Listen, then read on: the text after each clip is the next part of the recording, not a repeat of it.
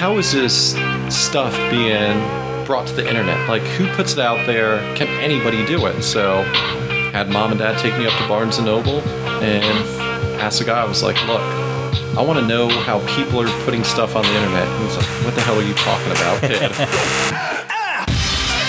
This is the Future Self Estate Planning Podcast, your place for financial and estate planning tips and so much more to make your future self your biggest fan. Here's your host, Robert Ingalls.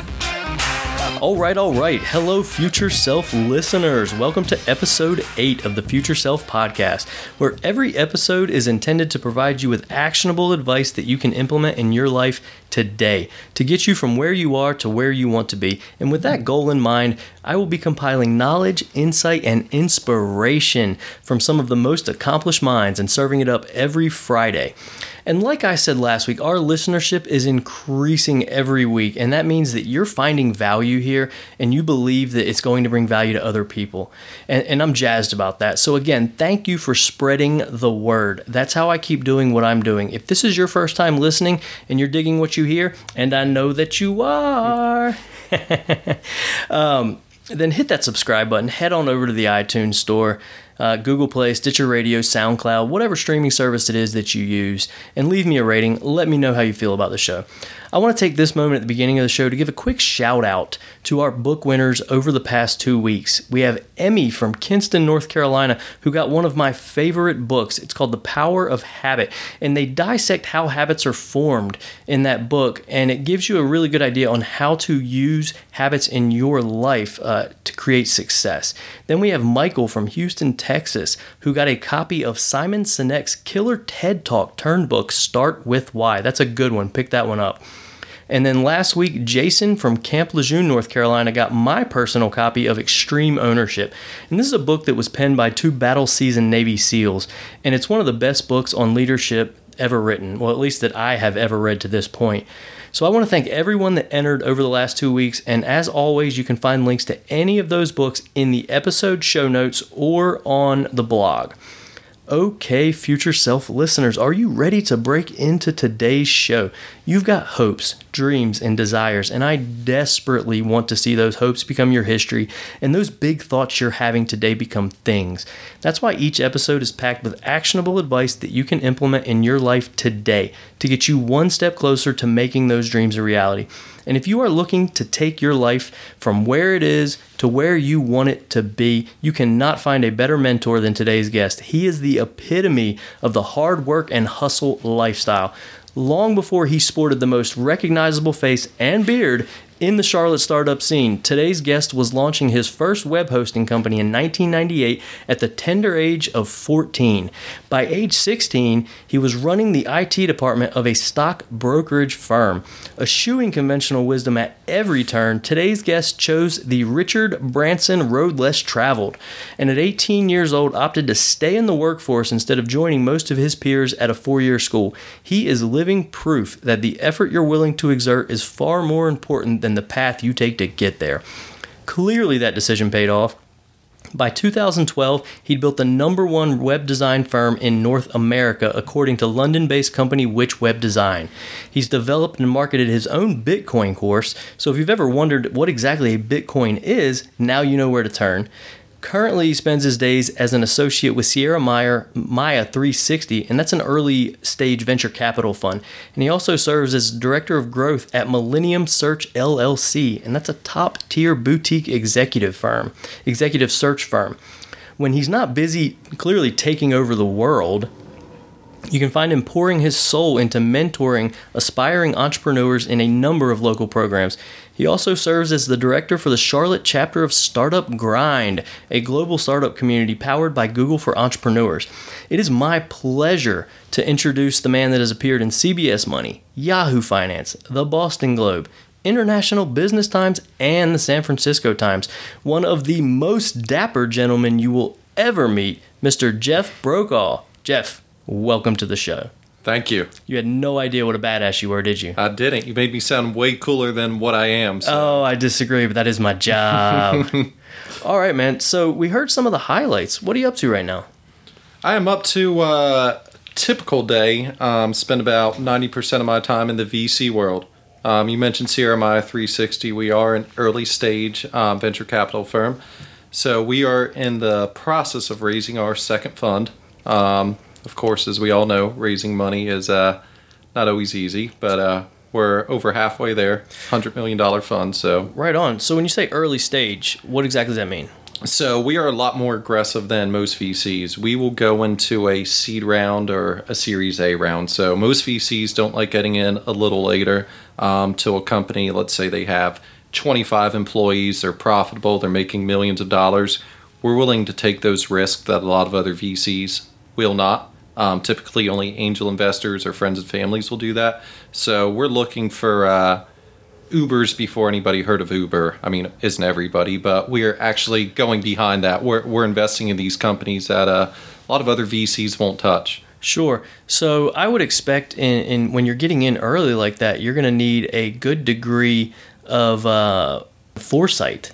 What is it that you look for early on to try to be able to make that determination? Like, you know, you're putting up a lot of money into someone who, you know, they're in an early stage. They haven't really got a maybe fully developed product that anyone else is ready to fund yet. How do you make that decision? So there's a couple things. Um, the biggest thing we look for is the founder.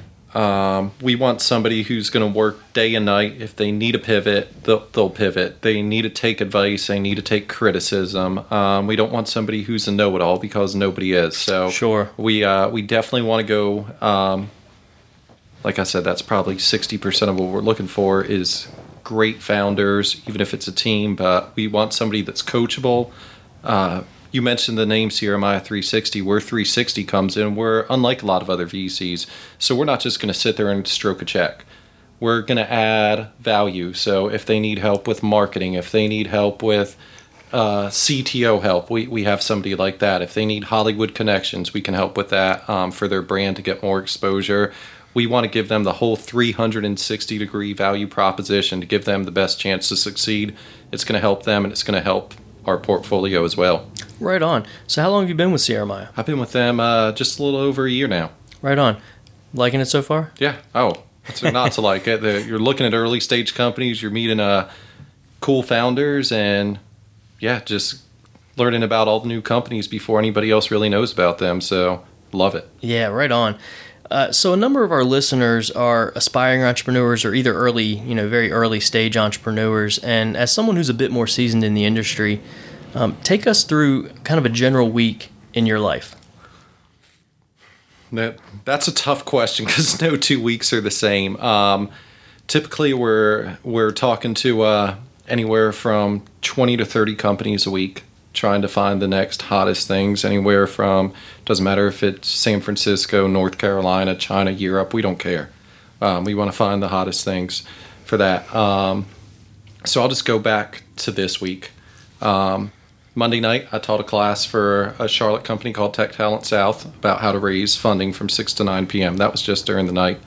Um, Tuesday night, I was with a guy who was pitching last night at a uh, startup contest called Center City Labs. Um, great con- uh, great company if you haven't heard of them. Great incubator. They're helping young African American males um, build companies. So worked with him Tuesday night so he'd be ready for his pitch last night. Last night uh, went and watched him pitch. He won a couple thousand dollars. So Boom. yeah, turned out well. So excited for the way the week has gone. And tonight, after we finish recording this, I will be celebrating my anniversary dinner. So Oh, congratulations. Thank you. How many years are we at? we're at nine. Woo-hoo. Lucky her. Yeah, well, I, I'm, uh, I'm, I just got past the one year mark, man. What's the secret? I think the secret's in our hand. It's uh, it's a nice glass of uh, bourbon. No, I'm just kidding. You, you, you, you have to have an understanding wife. I mean, uh, not too many women out there and wives would be able to put up with what we do. Not that it's bad, but being gone all the time. You know, last night I'm out till 11 p.m. I don't see her. She's already asleep when I get home. Uh, it's tough on the kids, but they all understand. They're very supportive. So Sure. you, you need to have that supporting cast behind you. Yeah, and, and I hear that. I've got the same thing in my house. I mean, some nights like she's already starting to stir in the morning, um, and I'm still in here trying to grind away. And I mean, that's rare, but at the same time, you know, uh, it happens, Yeah. and it's just part of the business. Like you got a deadline, you don't miss your deadlines. Of course. Um, so Without your customers, you don't have anything. Exactly. All right. Uh, so we're kind of close to the same age. We're certainly both teenagers during the dot com boom.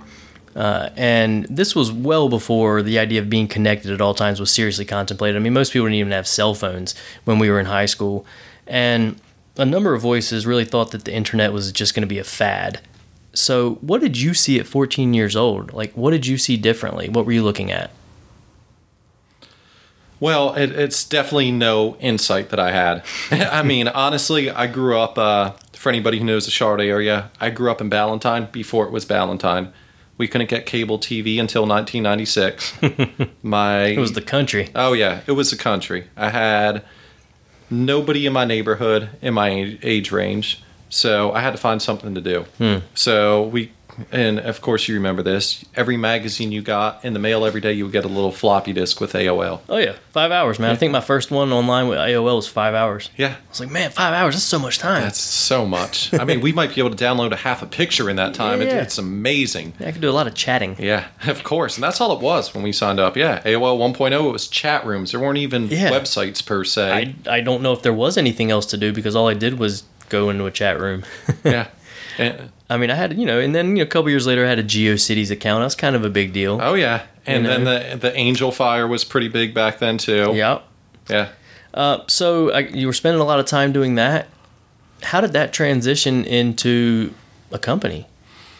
Well, I was instantly intrigued by the whole concept of the internet, and obviously at 14 years old, I didn't have any hindsight saying this is going to be the next big thing. It was honestly out of pure boredom. Right. Um, it gave me something to do.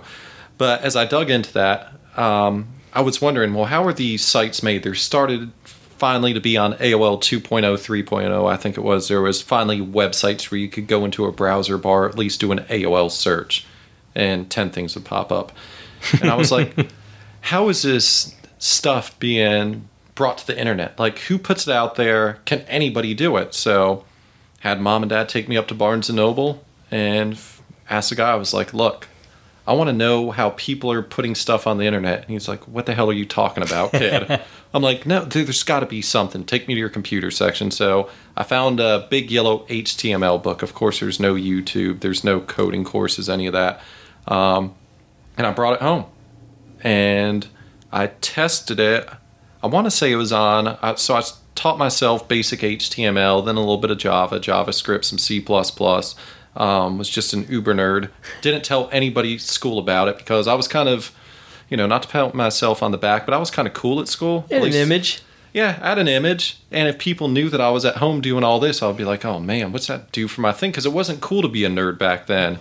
So, uh, did that, and then uh, one restaurant that we went to all the time, I was like, "Hey, can I make you guys a website? Let me just do it for you. Buy the domain name, whatever." Did that, and then one of the managers there, he's like, "Well, I got a side business. Will you build me another website for? I think it was like four hundred and fifty bucks." It's like shit. That's, so much money. That's a lot of money. That's you know, um, that was like a month worth of pay for me at that time.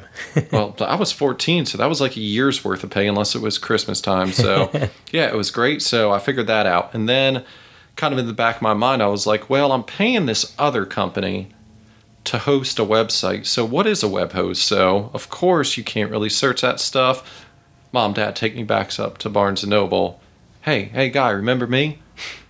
Uh, Show me your books about web hosting, kid. I don't know what the hell you're talking about. There's a computer section, you know where it is. So dug through the books and kind of figured out how it works. I was like, well, it's just a computer. So tried building my own server at the house. Didn't really work. Um, finally found a guy in Arizona, and I still remember it to this day. His name was Roman Bayer. I don't know why that just came up, came to me. I haven't spoke to him since I was probably 15, 16 years old, and he was an uber nerd. Had a he sent me pictures. Had giant server rooms, like basements full of them, and he's like, "Look, I'll lease you one out." And I was like, "All right, cool. For a hundred bucks a month." He's like, "You could probably host 50 websites on this." I was like, "Okay." So if I sell these for ten dollars each, that's four hundred dollars a month in recurring revenue. Yeah. no problem. So I founded a uh, company. It was called VirtueServer.com. You could find any .com back then. If I have one regret, I would have kept them all. days. Oh yeah, Man. everything was available on a .com. You didn't even have to look at the .net, .orgs. Now you're looking at like .me or worse than that. So yeah, Yeah, I think I read recently that there's no four what four letter words in the English language left. with a dot com. or .net. That's ridiculous. Everybody, I mean, all the bots have just gone and bought them up. So Yeah.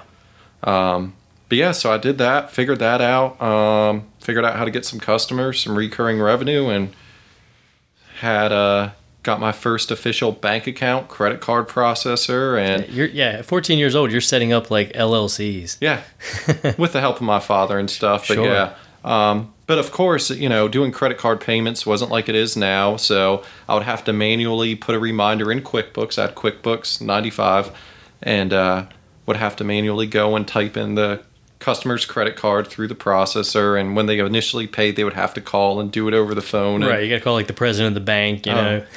they would well no they would call me the customers and i think some of them thought i was probably a girl i don't know if i had dropped completely then oh, so Oh, man. yeah yeah. I used to get that all the time because my mom ran a a, a business. Uh, she did taxes, Mm-hmm. and so nine months out of the year, she only worked one day a week at that business. So all the calls came to the house, and we'd always have to answer the phone with the name of the business. Whoever answered it had to answer the name of the business. no caller id Oh, and there was no caller ID, and and yeah, I got a lot of mams, a lot of mams, and then when it finally started dropping, I was like, yeah, ah i've only gotten one ma'am this week that's a win I'm a man. yeah so i mean that's kind of how it went from there Dude, right on. Um, so then, you know, take us. So at 16 years old, now you are you're the IT guy at a brokerage firm, and as we all know, any, or anyone who's worked in any large business of any kind knows that the IT guy runs shit.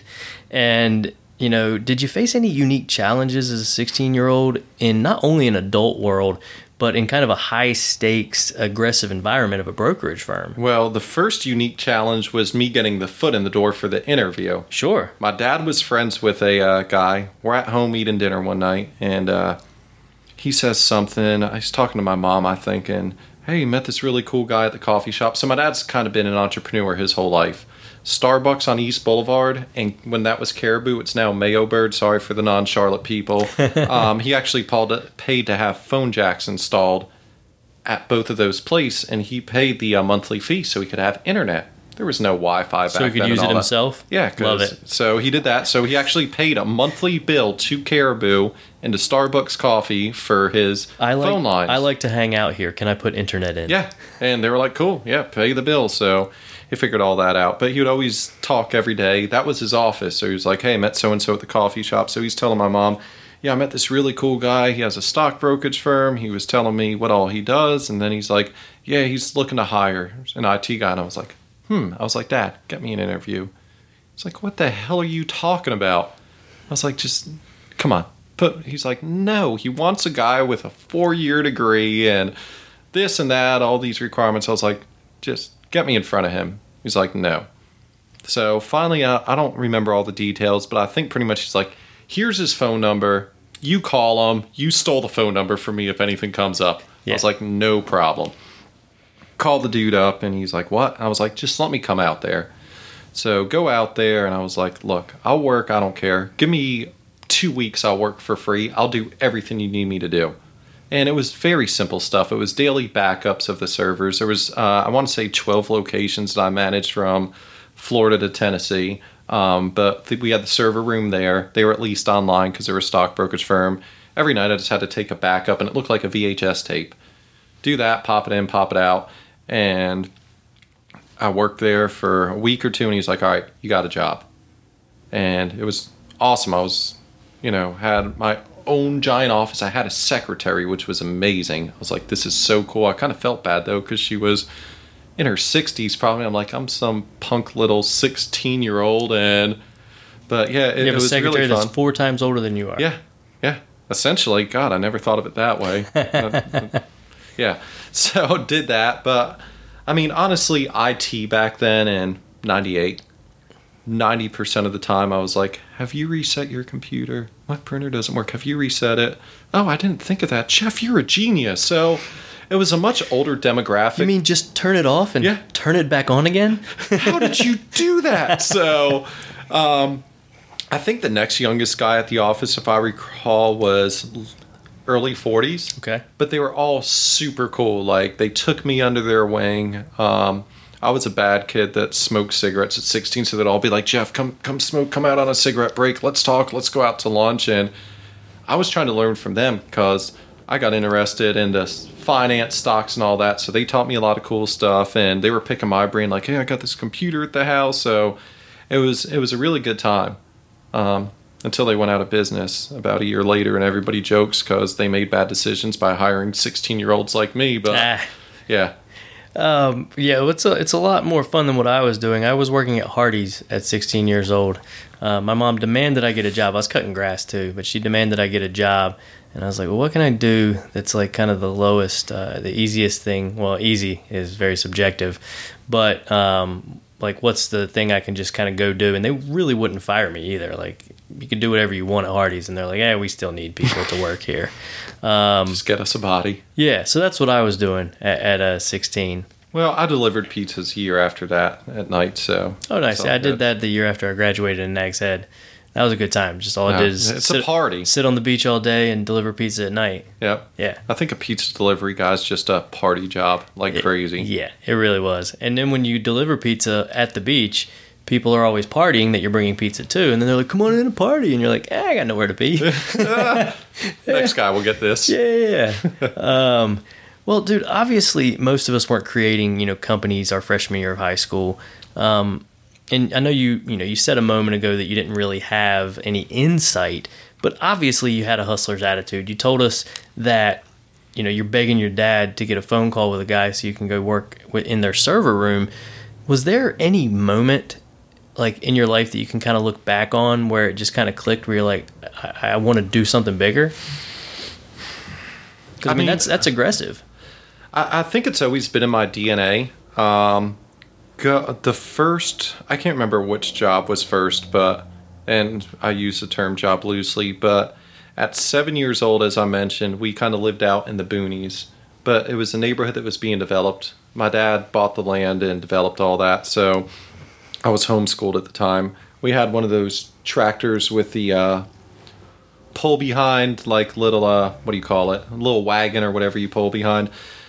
So I got the bright idea of going to Sam's Club, buying Coke, and I was like, well, if I make lemonade, that's even bigger profit margin. So we'll go and sell it to all the construction workers, 50 cents for Coke or whatever the price was. Here's chips. Then I got the idea. I was like, well, what if I go to a different restaurant? Maybe it's going to be McDonald's and this day. And they all write down their order, and I just charge them like $2 to go and have my mom drive me or my sister or whatever. And then Tuesday, sub day, and we'll go to Subway, get the orders, and I started doing that. And I was just always trying to make money on my own because you can't make money seven, eight, nine, ten years old. You can't go to a job and Right. No one's gonna hire you. yeah, it, I don't think that's legal unless we go, you know, halfway across the world. But um, so I think it's just always been one of those things that I wanted to figure out a way to earn money on my own, and I would do whatever it took to uh, try and accomplish that. Yeah, I can appreciate that. I, I was uh, I didn't I never did the lemonade thing because we were in kind of a rural area Yeah. where we didn't really have that. Um, but I, I did uh, try my hand at a number of things. Uh, one of my early one of my earliest businesses, I would set up our VCRs, and I'm I hope that the statute of limitations is run I was, on this. I, I know where this is going. But yeah, I would set up our two VCRs, and every movie we'd rent, I'd record it onto another tape, and then I would rent it to my friends. Um, you know, sometimes they were R-rated movies, and that kind of shut down my business when, the parents you found know, it. yeah, yeah, I was renting movies. To, you know, yeah, that, that shut the whole business down. But I mean, it was a nice little way to make money. Um, so I did. I was always doing stuff like that. Did you at least put "Be, Cli- Be Kind, Please Rewind" on all them? I didn't, but I put my name on them, which in retrospect, You should have had a nickname. that's what's needed- yeah. I d I should have. Big R's. Yeah, Big R's movies. big R's bids. um, we had pecan trees behind our house at one point, and I was like, I'm gonna make a million dollars selling these pecans. Well, it turns out pecans aren't that expensive, and people aren't willing to pay you that much for them. So I got bored with that pretty quickly too. Well, uh, after uh, the, the neighborhood went up, I actually made this is so embarrassing. I don't think I've ever said this out loud or publicly. Oh right. Yeah, so something new. I made pot holders. And because we had a lot of older people in the neighborhood, I was like, hey, do you want to buy pot holders? Like 4th of July, I would do red, white, and blue. Dude, know your demographic. I love and it. And then for the men, I had Jeff's Shiny Shoes, it was called, and I would do shoe shining for them. Pick them up. Fantastic. And it was 24 hour return time. So Nice. Dude, that's killer. Some of them smelled like shit though. Those shoes, I, I'm I still remember they that. that's how we earn our keep. Yep. All right. Well, yeah, let's go back to, to what you're kind of doing day to day. As an early stage investor, you've always got your finger on the pulse of the technology world. Um, so when you're listening to a pitch or reviewing a plan, what are the big things that you want to see before you even think about cracking open the company's checkbook? A, I don't want to see a plan. No investor wants to see a plan. Everybody gets flooded with too many things. Nobody has time to read 50 page of BS projections that don't mean anything. Right. What's a Um, projection? It- yeah. It's just a guess. Yeah, it's a guess. So I'd rather see that in five slides on a deck or 10 slides and see, okay, that's still BS. But no, we're, we're we're really looking for, uh, at least us personally, cutting edge, tech, cutting edge technology, what we think the future is going to be. Um, so, for example, drones three, four years ago when nobody was really messing with them, we had started hearing about drones, wanted to get into that space. Boom, invested in a company. I think it was worth about 25 million then. Now it's about a 300 million dollar company. Um, it's kind of exploded. Nice. More recently, we've looked at esports, um, professional video game players. As crazy as it sounds, it's No, it- and that's the thing. Like our parents were so wrong. You know, all I wanted to do was play video games, and they were like, "You need to go outside." And I'm like, "No, I don't need to go outside. Nothing out there is going to make me the kind of money I can make in here." Mm-hmm. I mean, you know, they didn't know, but at the same time, who would have thought you could make millions of dollars doing nothing but playing a Who would have game? thought there's 200 colleges giving scholarships now for playing video games? ridiculous. I didn't even know that this was a thing until about a year ago. But you know, you have the streaming services where people will, Twitch. you know, yeah, Twitch. Yep. And then I have a good buddy uh, that I went to school with growing up, and he runs a, uh company called Disco Melee, and they're uh, essentially a competitor to Twitch. And people will pay other people just to play video games and watch them. Yep. Yeah, And I mean, not, we're not talking about 10 $20 here. We're talking about millions of millions Yeah. for some of the top ranked guys. crazy. And here's a stat to blow your mind there are more hours streamed per month on Twitch than Netflix worldwide. Stop it. People are watching more video games than they are House of Cards. Than Netflix. That's crazy. Yeah. How about that? I mean, I mean, it makes sense because I did. I spent a I spent a lot of my middle school and high school watching other people play video games, and it was fun. Yeah. You know, like yeah, eight guys in a room, four only four can play Bond at a time. Yeah, then that was the first one. I think Bond's the one that really sent it off. And you're not allowed to be short round because that's just not fair. Yeah, exactly. What was his name? Uh, Odd Short- Job. Or Odd Job. I want Yeah, to call yeah, him short. 'cause I'm he's thinking short and I'm thinking Indiana Jones. Yeah. Yes, Odd Job. That's what I meant. You're right, bastard! You son of a bitch! You shot me in the knee again. Oh man, yeah, we played a lot of that. yeah, we did too. That was summers upon summers, all night long marathons. Yeah. So fucking screen time. watcher. yeah, All right, Jeff. To the listener at home that's just getting their legs under them, maybe they've you know kind of started a skeleton business plan. They're just considering courting investors. What advice do you give them? So the first thing, and this is what it goes back to kind of your previous question. The thing that turns me off the most is when somebody has says we have no competition. So if you're pitching to us and we're like, "What's your competition?" Every investor is going to ask you that, and you say none. It means one or two things, and neither are good. One, you have not done your research.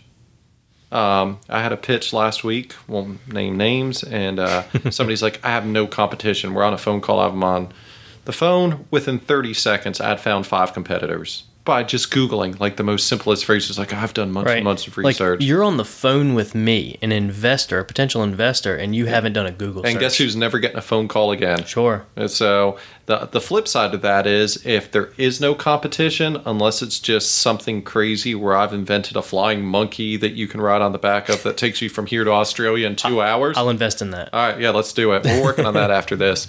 Um, there's usually a reason there's no competition, or at least something similar, because your idea is shit. Right. So definitely do your research. Um, don't talk to your mom and dad and grandma and grandpa are going to be, oh, Timmy, I love the idea. Um, you know, you want to do, even if it's a survey monkey, go on Reddit without giving up too much information. Reddit message boards because those guys who hide behind a screen, they will be more brutal to you than anybody, which is sometimes a good thing. Sure. Roast Um, me, you know. Exactly. That's a good Reddit sub thread too. It's my favorite one. Brutal. Yeah, I wouldn't. I don't think I'd ever put myself on there. I don't. I might try that right now. I think you. Yeah. Well, actually, that's what we'll do. We're gonna have Jeff, and uh, as soon as we get done here, we're gonna put up a roast me sign, and then we're gonna come back to you with what happens on that. I'm looking forward to this. I might need a little more bourbon in my belly. Oh, we've got plenty. um, we've got a bit more to talk about too.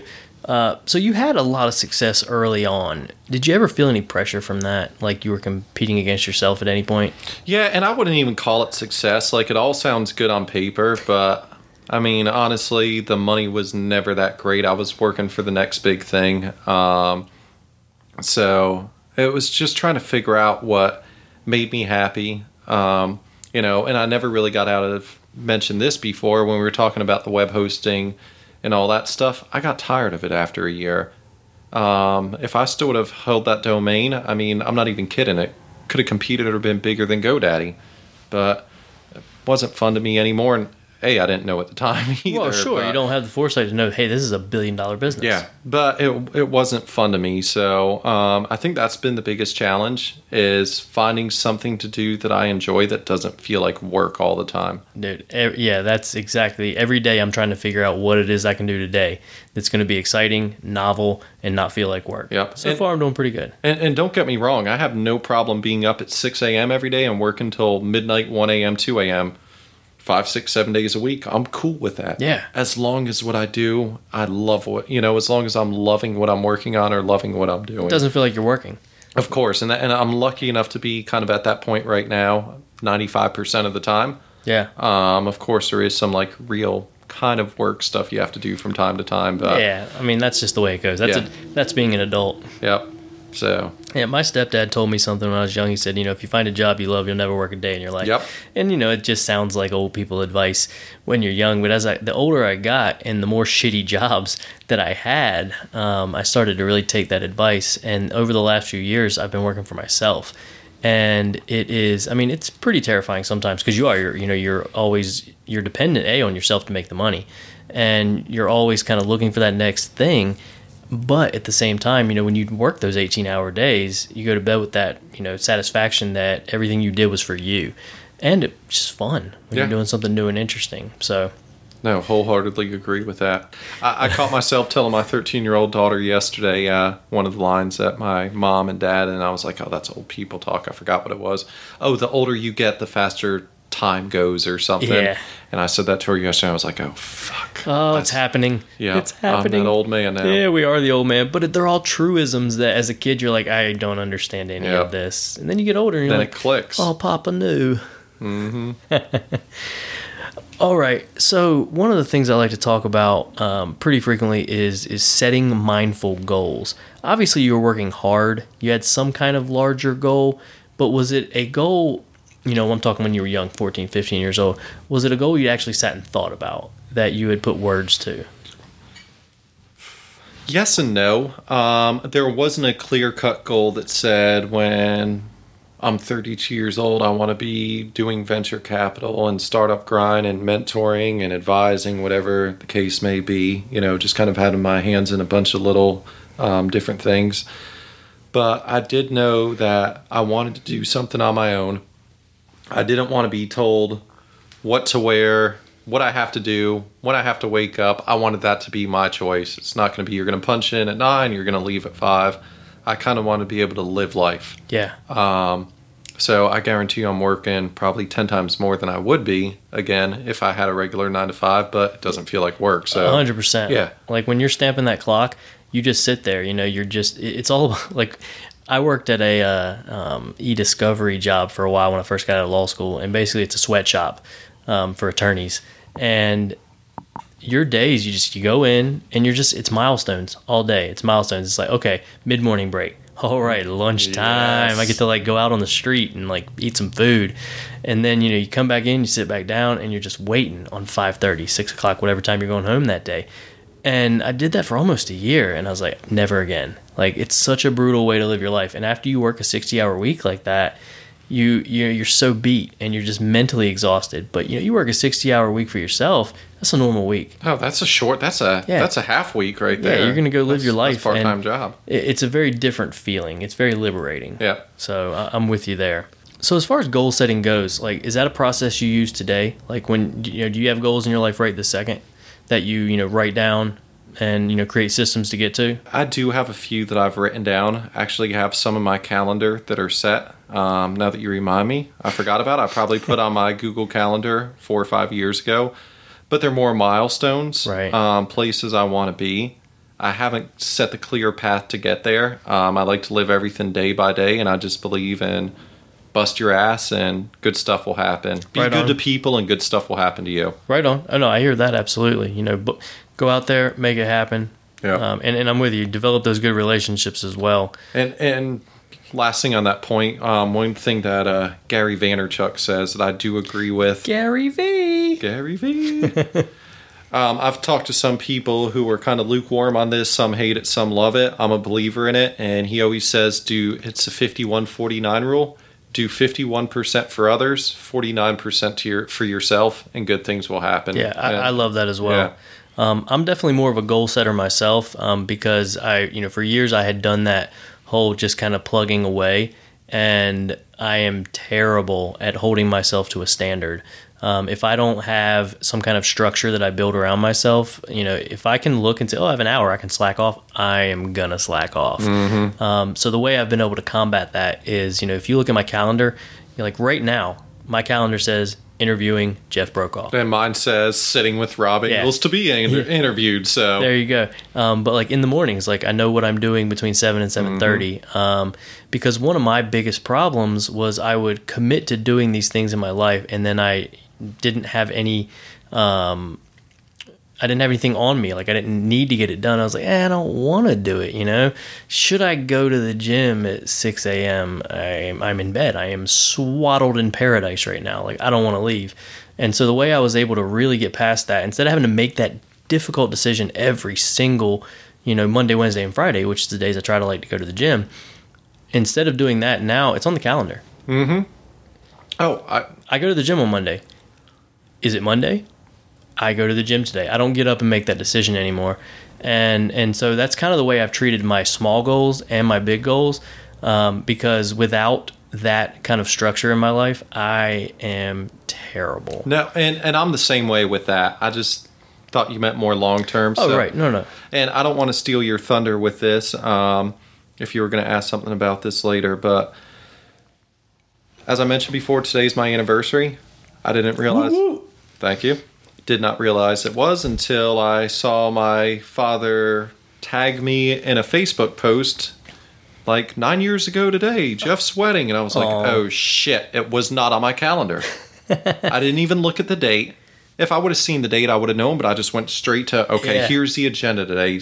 Six thirty to seven thirty this, so on and so forth. Right. Boom, boom, boom. And then yeah. Luckily I saved myself before my uh, wife made it into the office about five minutes before she walked in. I Nice. called her up.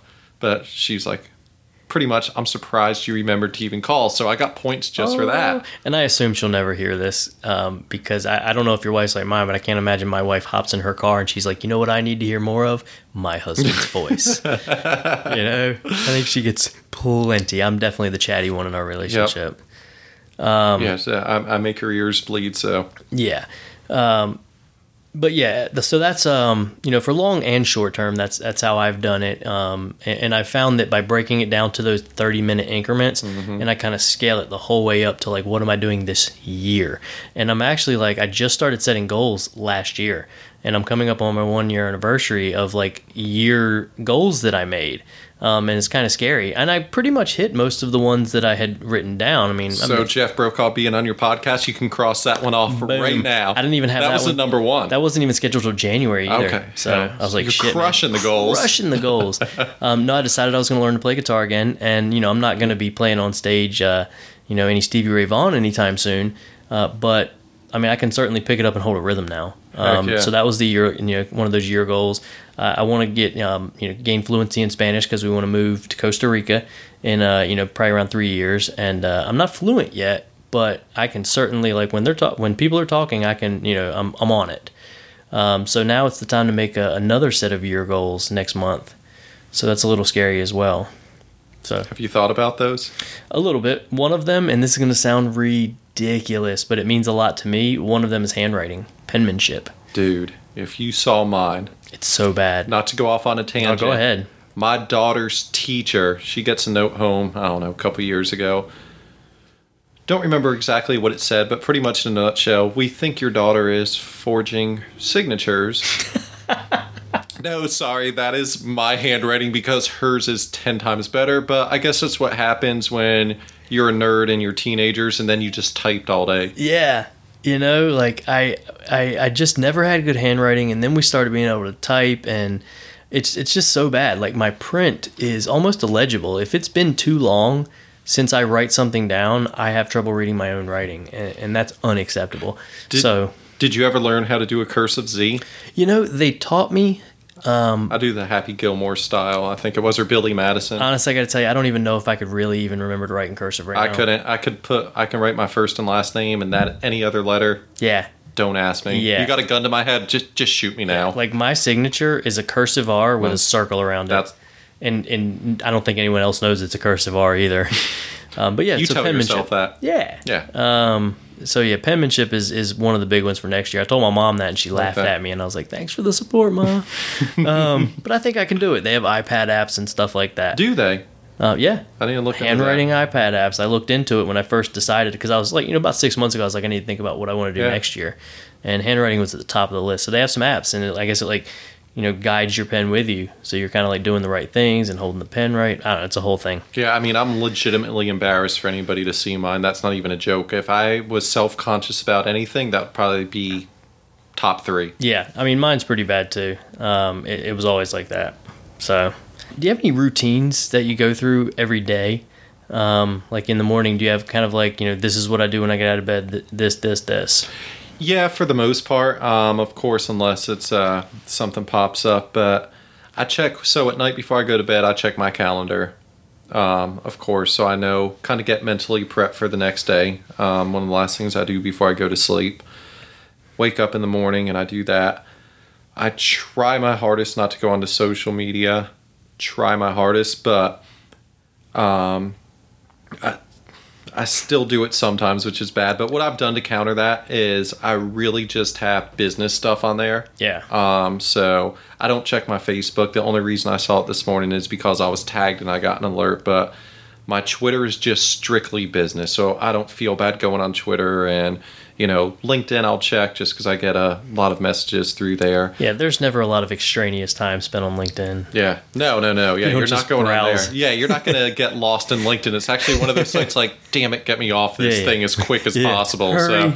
So, um, but yeah, it's usually I'll spend the first 30 minutes checking emails, making sure there's nothing urgent. Sure. So if I see there's nothing urgent, I'll just go ahead and uh, filter through the emails, and I have an app that will say, okay, remind me in 24 hours, 48 hours a week, and I'll just kind of set priorities so I don't forget to respond to anybody. Um, set all that, and then I'll get to my calendar. And just like you said, if I don't have meetings set up for the morning, I will have, okay, you need to knock out whether it's editing a website, reviewing pitch decks, um, whatever the case may be, I'll set those goals the night before and review them the next day. So I try and do that. And um, I've gotten so bad where if I know I'm going to be in front of the computer most of the day, I'll actually have an alert go off, take a break for 15 minutes. Yeah. Um, get up, walk around. Yeah, walk around and I'll go outside if I'm working out of the house or if I'm working at my office at the uh, NC Music Factory. I'll just go for a walk and do whatever. So Yeah, I'm the same way, you know, especially now that I've gotten, you know, into well into my 30s now. You know, if I sit, like, I mean, there's been some days where I think I probably sit, I get up to use the restroom, grab a bite to eat, but I'm sitting there 12 hours Yep. straight. And then you try to get up and walk after that and do anything and go about your life, and you're just so stiff, and you're like, this is not good for me yeah. You know um, so uh, yeah I, I try to do the same thing every hour hour and a half 90 Yep. minutes usually i try to pop up and get around uh, so as far as your routine goes do you have any apps that you use to kind of keep things running smoothly Anydo's a pretty good one. Um, that's also again for reminders for that. Um, but besides that, uh, the the main apps I used are besides my email and social media is podcast. Love listening to podcast. Um, great background noise um, to listen to when you're working. But So, and- other than this podcast, which ones uh, are your your favorites that you're going to? just like with work, it just depends on what the mood I'm in. So I could go from anywhere from the 20 minute VC, which is a good one, to the A16Z, which is Andreessen Horowitz, a very huge venture capital firm, which I'm sure most of your listeners have heard of, um, to Joe Rogan, to you mentioned Bill Burr, to How are you? how are you? Anytime I can do that. Um, Tim Ferriss. It depends on the four-hour work week. It kind of depends on his Yeah. guest, but you know he has some good ones on there. There's so again, it's I'll listen to anything. It's just like with music. People ask what I listen to. Anything but gospel, or Right. pretty much. Um, if you saw my Pandora, my XM stations programmed in my car, you're like, hang on, what, what are you? What do you listen to? You go from like shady to It's classical. It's a nice eclectic mix. Yep. You're a big family man. I know that. How are you handling that work life balance sometimes? I know you said your wife's okay, you know, your family understands, but how, how are you kind of compartmentalizing things so you make sure that you're spending the time you need to spend with them? FaceTime is your friend. Social media, um, and it's gotten and it's gotten to the point where my daughter and I, and it's more so for jokes. Like Sunday afternoon, if we're sitting on the couch, and especially when football season starts up in a few weeks, that's like our time, and that's daddy daughter time. Uh, my son, who's 11, my daughter's 13. He'll sit there and watch it, but he's not as involved in the football. He's a uh, football fan. Football. Football. Chelsea! Chelsea FC. Yeah, I don't. I'm mildly aware of the rules, but You kick the ball in the net. that's what. Yeah, that's what I know. and you yeah. flop and you get magic spray and the magic spray makes everything better so if paramedics carry that around i mean Wouldn't there need would to be, go to the hospital. yeah you would never you could break your neck and be broken in half they just spray that on you and you're good but Yeah. um yeah so social media i mean we text back and forth all day and um, we talk we facetime so it's good. They they understand it, and again, it it takes a uh, special support system as far as spouse, like we talked about before, and family to kind of understand it. So it's good. You know, we work hard, and then uh, we try and have some fun. I try and at least set Saturday or Sunday aside, one or the other. So I try and work six days a week usually. Um, if I'm really lucky, I'll do five, and we'll just hang out and have a blast all day from wake up until you know sun up to sundown and we'll just we don't set agendas we'll just wake up and they'll be like dad where are we going i don't know we're driving let's wait till we see something cool to Yeah, do See where the road takes yep us. I love that. exactly All right. Now, a lot of people see the success you've had, and they might think that it's easy for you. Hey, you started a business at 14. You know, they see all that stuff on paper. Um, you know, you were managing people while you were still, you know, not even 18 years old. You know, they have to think you must be different. You must have something special. What do you say to that? well what i'll say to that is they haven't seen all the bad times i mean i've had houses foreclosed in the last three to four years just because I was putting everything into business and I was so focused. And again, it's that support system. My wife's like, don't worry, you got this. We'll figure it out. We got another place. But I mean, I've literally lost houses. I've been, hey, what are we going to pay this month? We're going to pay the power of the car. So Yeah.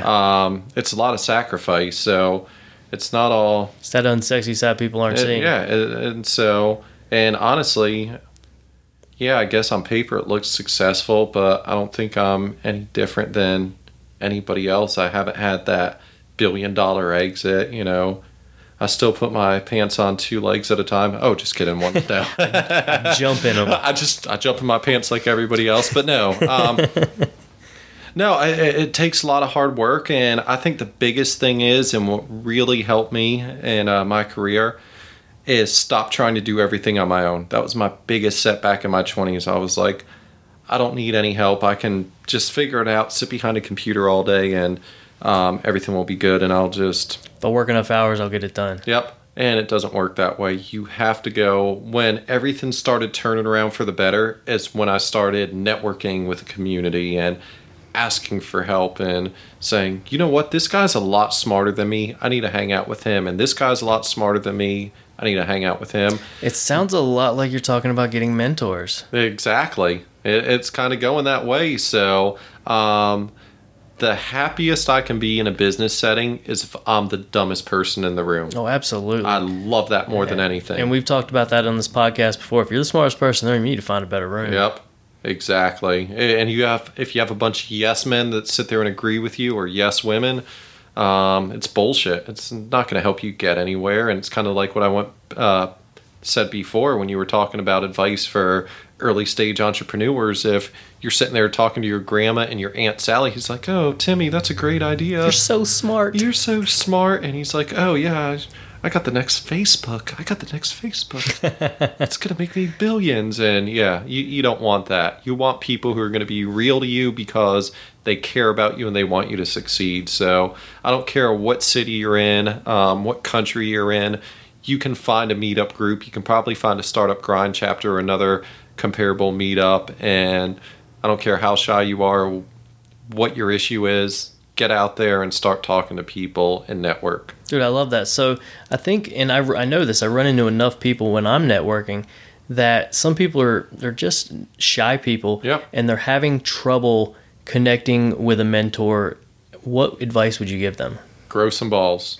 I mean, no, I, I know that's horrible advice, and I'll elaborate.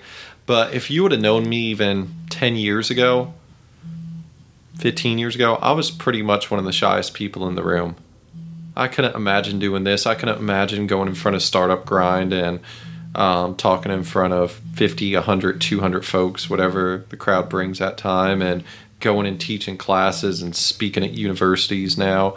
Um, and so it's just one of those things. I grew out of it and I kind of learned it and just went out there and I was like, you know what? I don't give a shit what I sound like. People make fun of my voice, they can make fun of whatever. I could care less. So um, Well, grew out of that. And, And, and, let's be real, you didn't grow out of it so much as you just kept doing it. yeah, I just don't give a shit anymore. Well, you just do it enough. It's like anything else, man. It's discipline practice. Yep. You got to go out there. You got to get uncomfortable, and you got to do the things. Um, I talked about this last week. It's funny that you say that. Um, I was a very shy kid. I got, you know, in fourth grade, I got a zero on a book report for a book I read, mind you. And because I just I couldn't bear the thought of standing in front of the classroom Yep. and talking to my peers, um, and and that went on for years. But the same the same way, I just I knew ultimately what I want to do. I, I love talking to people. I love connecting with other people and forming relationships. And I knew I wanted to do that. And I was like, I got to figure out, you just got to do it. And, and you're right. At the end of the day, get some balls or some ovaries or whatever Yeah. it is. Um, but just muster it up and get uncomfortable for five seconds. and you were homeschooled in the fourth grade too, weren't you? I was not. I'm just, I'm kidding. that would be that would be I don't worse. wanna talk in Holy front of shit. mom. Yeah, I, I don't know. My I'm a little uncomfortable. Yeah, Um, so seriously, just go out there, go to these groups. Um, you're not going to go up and say, "Hey, will you be my mentor?" But just talk to people, and um, yeah, I mean, people are cool. Especially, I like to think in this space, the entrepreneur space, everybody's been there. It's not like when you're going to work on Wall Street and it's everybody for themselves. It's cutthroat. As entrepreneurs, you want to see other businesses succeed. You want to help people because there's not really a class, a university that's going to teach you everything that you're going to learn, as far as I know. I mean, I don't know that firsthand, but um, for, from what I've read, you're not going to learn it all. You're going to learn it on the streets, over half of it, being out there in real world experiences. So you just need to go out there, and if you can't do it, or and it just scares you, well, maybe this isn't the right path for you. I hear that. I hope you're listening because you are getting served golden nuggets of wisdom today. Go out there and do it. Show up. Be interested. If you're not willing to do that, I think he's right. This may not be for you. And don't just expect someone to take you under their wing and give you the keys to the kingdom. Uh, there's a quote that I really like Stop looking for angels and start looking for angles. No one's going to give it to you. You've got to put into the work. You got to put the work into it. And when you want something from someone, always think, what can I do for them first? Jeff said that earlier. Always come from an angle of providing value before anything else. It doesn't have to be big, it can be as simple as learning about them, learn what they do, show some genuine interest. And I can promise you that is value to them. When someone approaches me and they have read something I've written. They've seen me speak before, and they have a genuine interest in who I am and what I do. And then they want to learn from me, and it's not just because they want to figure out what they can get me to do for them. That's value to me because I'm resonating with someone else. So, you know, it all comes down to that. If you don't think that you can provide value for someone else, you're wrong. You just haven't found the right way Yep. how about this? I've received incredible feedback from the book, um, the giveaways that we've done, and because I really, really genuinely want to see each and every one of you succeed, I love hearing the stories that you send me every week. It's very inspirational, and mentors are such an important path to success. I'm going to give away two free 15 minute coaching sessions with me this week. The same thing we do for the book giveaways. Register by texting the word future to 444 999. Again, that's future to 444 999. And you're going to get signed up for the mailing list, and two listeners are going to get uh, are going to get a 15 minute session with me to discuss my proven strategies for getting high quality mentors immediately. Now, when I do these coachings on the side, these 15 minute introductory sessions are $99. So this is a great opportunity to get some immensely valuable strategies that you can implement immediately. That is going to bring us to the point in the show that we call the Future Self Skinny Minute. And it's way more than a minute, and it's going to give us an opportunity with a series of semi rapid fire questions to get the skinny on you and what makes you tick. All right. Ready for that? I'm ready. All right. Who is your favorite business person or entrepreneur? Elon Musk. Yeah, that's it's it's I mean, almost it's an gotta easy one right I now. mean, I feel that's cliche, but the dude's going to take over the world. He's Iron Man. Dude, you're so right. Um, have you read his biography yet? Yes. Yeah, killer. It's nuts. Yeah, I'll link that in the show notes. You got to read it. Uh, another thing to put in the show notes. Have you seen that infographic that's Yeah, that right. starts his life um, from age six? There's this giant ass infographic. I can send it to you. It's his whole life, and it's so quick, and it's just amazing. All the adversity he went through, what he's done. Yeah, send that to us. We'll link that in the show notes Yeah, too. do that. Fantastic. Um, and I love what he's doing with, um, you know, obviously the whole Mars thing. That's that's very nifty. I love it. But what he's doing with uh, self-driving technology, automated vehicles, like that cannot come fast enough. I am so passionate about that uh, subject. I was in a really severe accident in high school, Gosh. and I mean, I walked away from it somehow. I mean, you know, I've got some scars, but ultimately, you know, we were going 90 miles an hour and we rolled the car three times, and I wasn't wearing a seatbelt. But, you know, over 30,000 people every year die in an automobile accident. They leave their house to go get groceries and they never come home. And in a society like ours, we, the technology exists to do this. It is unacceptable that we're not doing it yet. Um, so I love what Tesla's doing. They're just jumping up and they're not, you know, it's not futuristic anymore. They're making it happen. And uh, if you haven't seen, um, he announced, I think it was earlier this week, that within five years he'll have the semis on the road, um, full semis, and then buses That's within five years. And Pittsburgh, I think it's Uber Pittsburgh, this month starts self driving cars. Wow. Yes. That is fantastic. You know, I, I understand the hit that the economy could take by you know truck drivers being out of work, but that's that's progress. Um, you know, it, either you figure it out or you don't. Yeah. Because you know, progress is going to win no matter what. yeah, I mean, it sucks. I hate putting somebody out of work, but if Elon doesn't do it, somebody else is going to. Yeah, a lot of- And it's safer. Yeah. Uh, uh, you know, there was a number of guys who probably bought a thousand horses in you know 1902. Yep. Uh, that's life. Yep. So, do you have any quote? Do you have one quote that really resonates with you? When in Rome. I like that. No. Um, I mean, honestly, don't be an asshole. Yeah, I, I like that quote. I don't know who it's by. It's by everybody, Yeah, but whatever. don't be an asshole. those are good words. You know, treat everyone around you. I mean, it goes back to the same thing. Yeah. Treat everyone around you the way you want to be treated. You know, the world would be a lot better place. Um, what is your? I'm going to dig deep here. What is your biggest professional disappointment? There's been a, quite a few of them. Um, and, well, actually, I shouldn't th- say there's been quite a few.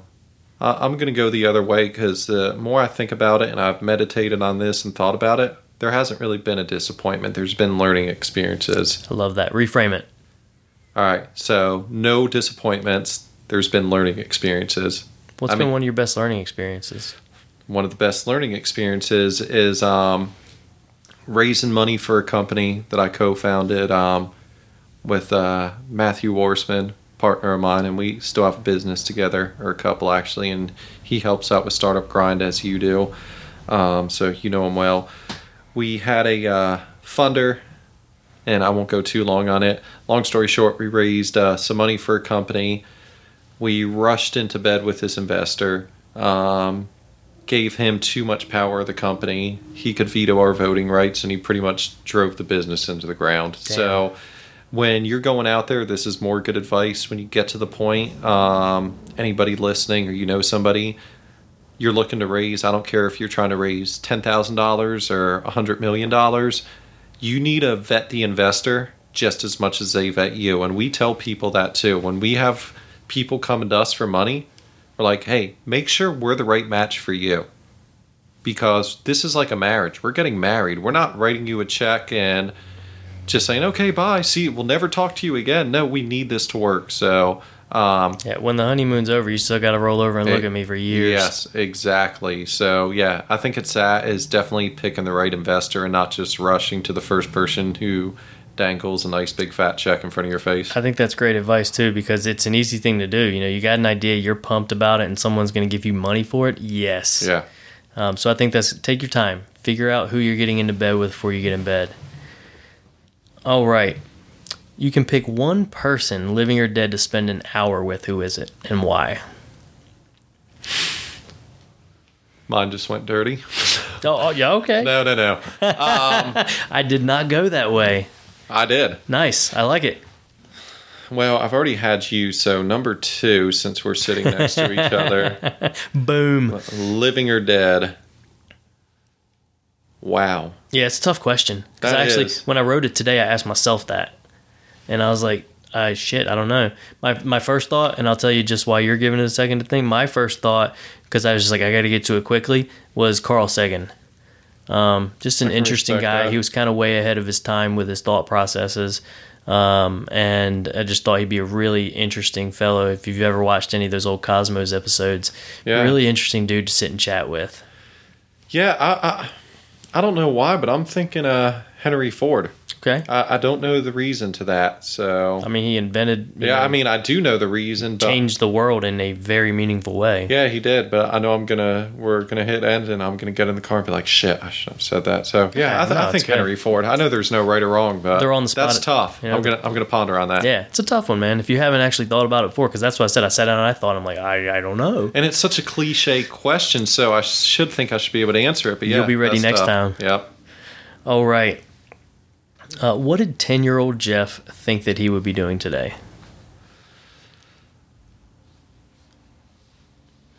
Not.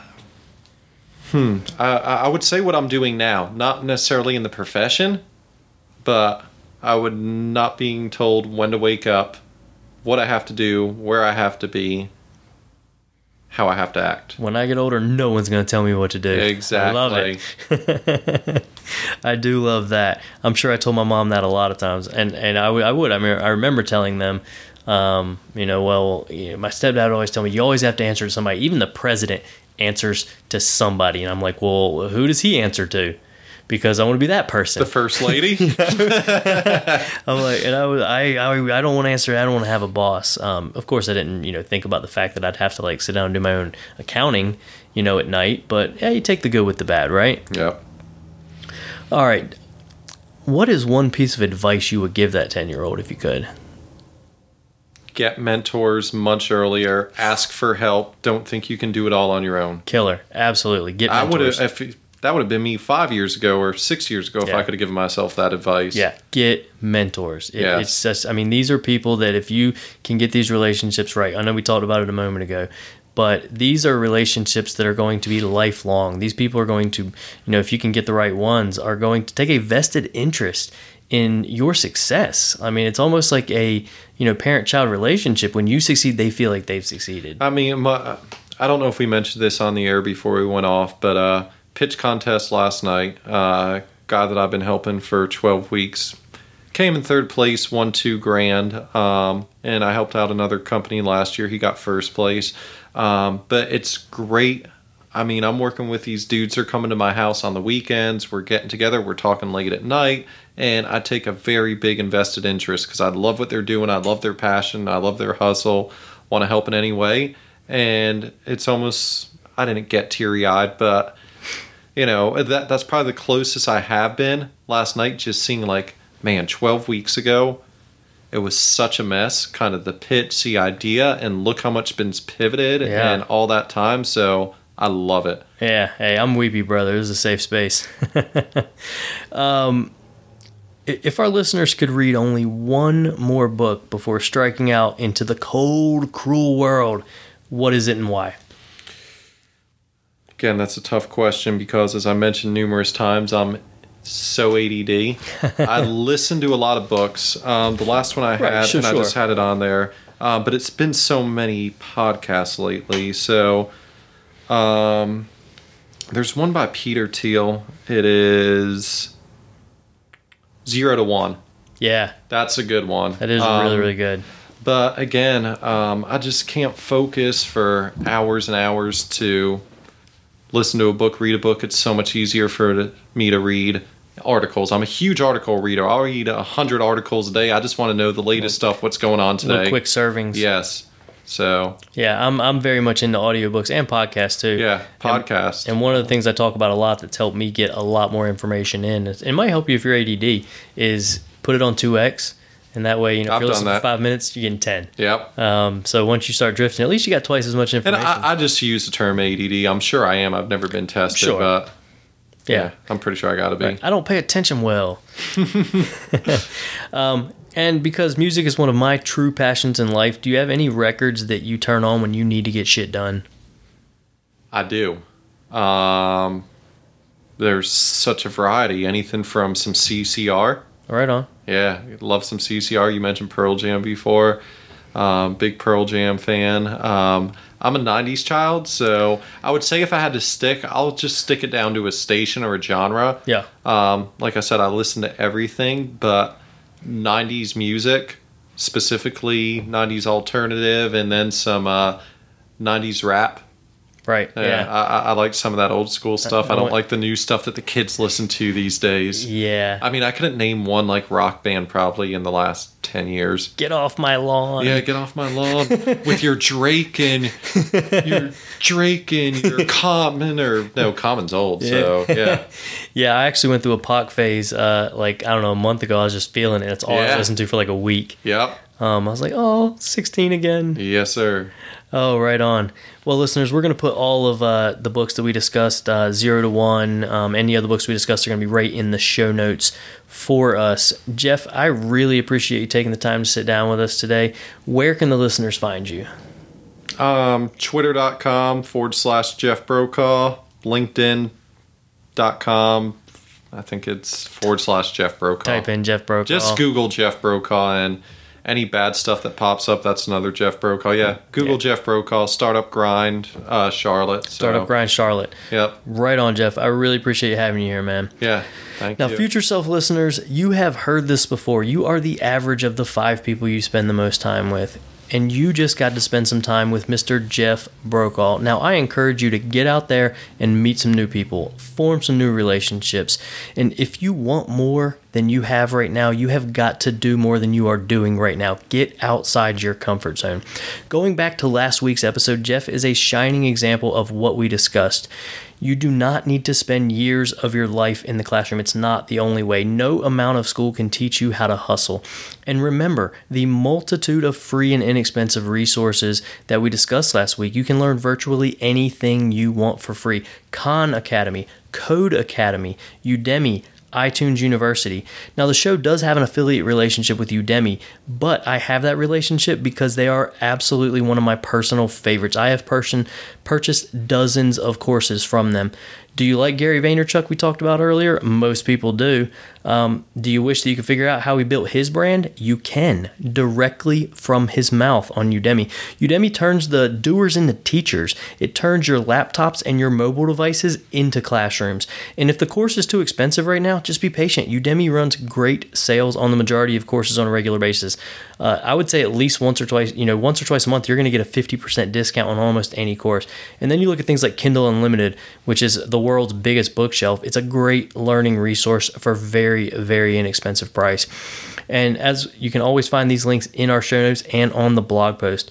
Future Self listener, I want to sincerely thank you for spending some time with us today. If you've got something you want to talk about, do not hesitate to shoot me an email. I'm getting more every week and I respond to every single one of them. I love hearing from you and I love hearing your amazing stories of success. I hope you got as much value today out of the episode as I did. I had a blast. Until next Friday, my friends, get out there and do something that your future self is going to thank you for. You've been listening to the Future Self Estate Planning Podcast.